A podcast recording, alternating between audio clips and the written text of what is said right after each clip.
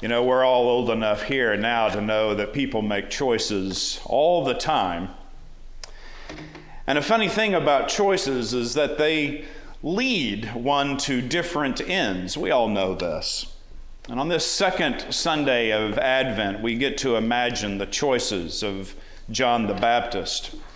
Now, imagine the life that he has had so far.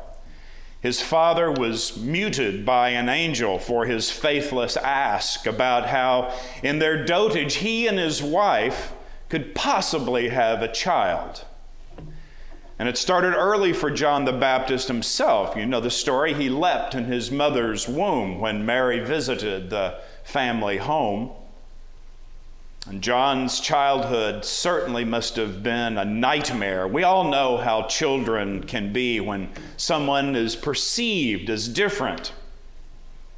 Think of the muttering that went on with the adults of the village. There's always muttering in villages about how John and his family were so special, so favored by God, even as the other villagers had to hack and claw their way through their own life. Why couldn't they be favored as well? So I don't know about you. I went to high school in New Orleans, and I'm not even sure that John the Baptist could have survived that one. Gladiator school and because parents teach their children, imagine the outright hatred. Then imagine John Baptist as he grew into adulthood. So the opponents would have become a lot tougher as an adult. It wasn't just a kid's jibe or a punch, it would have been the opposition that come from grown ups, dangerous men with something to protect. Now, I know that we don't get all of what I have just told you from the scriptures, but it does seem like my telling would not be so far from reality. We all know how life works by now. And so, at some point, like everyone, we know, and everyone who has ever lived, John the Baptist must have come to a fork in this road. A choice, really.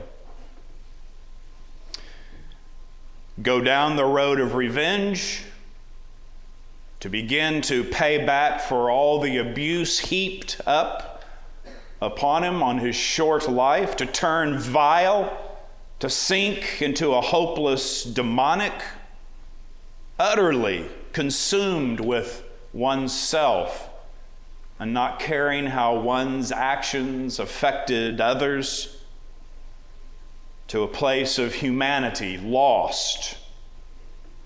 Now, who hasn't turned on the evening news and seen this played out over and over again? Perhaps it even exists in your family as it does in mine. But There's another way. Instead of revenge, to choose the way of hope and understanding, to grow up different, to grow up rough, but not allow the actions of others or random acts of nature to cast over God's mission for life itself. And I believe this is the John that we read about this morning. He is rough. He is a man of extremes, probably incapable of having a decent conversation with someone. And he draws to himself people who understand hardship. He shakes them out of their daily lives because he is the one who has come before the chosen one. You see, this is the John the Baptist that I hear when my eyes read the pages of the scripture. He's a wreck. You know he is. The life that he has led up to this point could only have produced this person on the pages of history, just as we read it.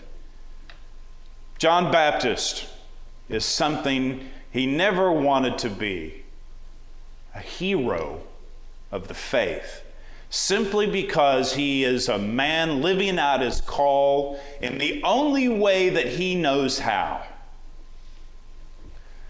And so we nod our heads at John Baptist. In the way that a, an old woman or an old man nods their understanding of how people are formed by circumstance, oftentimes outside of their control, and yet still make the ridiculous decision to hope in the God of Sarah and Abraham, in the God of Zechariah and Elizabeth and the God of John the Baptist. Our scripture gives us the opportunity to recognize through John Baptist that no matter what our upbringing, hope is still within our grasp as a people of God. And the offering is to take encouragement that random acts of nature the actions of others, the aging of our own bodies, and all that entails.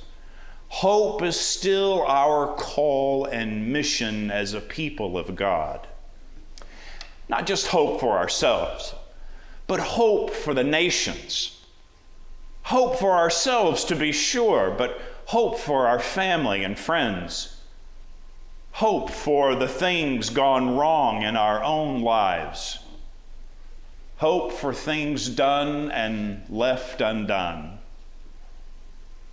Hope is the most ridiculous of all things that believers are asked to participate in, simply because we know how fearful it is to hope in the face that all that comes our way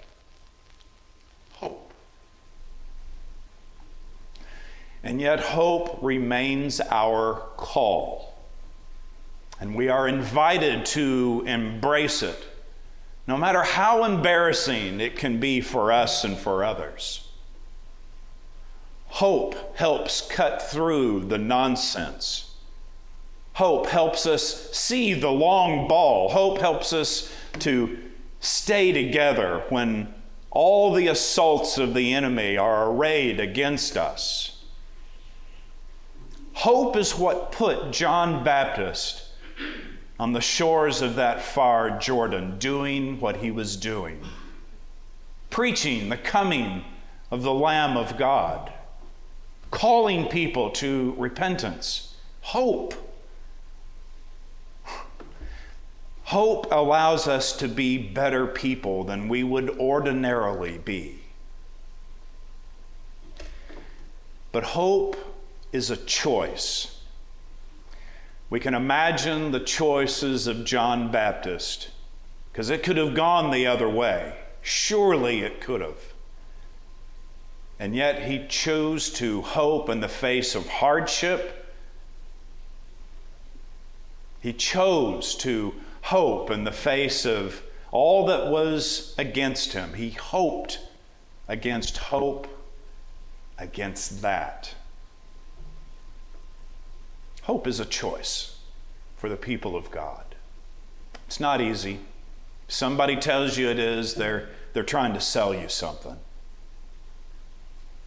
To hope in the midst of all that happens in our lives, hope is what we are called to as the people of God. So let these stories of Isaiah and Paul and the Psalms let these stories of John Baptist encourage each of us to hope this day and forever against all that comes our way. Hope in our life, in the middle of all the joys that we have.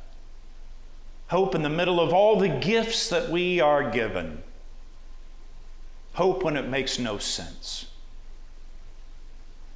These are the lessons of John Baptist.